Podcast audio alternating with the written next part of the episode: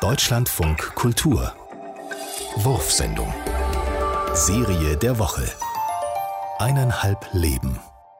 Es gibt ein Haus, das solltest du nicht zerstören, nämlich meins.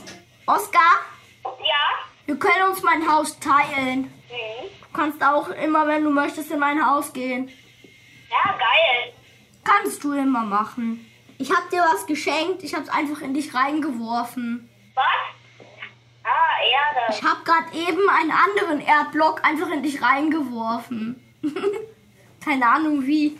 Äh, da war jemand gerade in meinem Haus. Der war in meinem Haus, Oskar.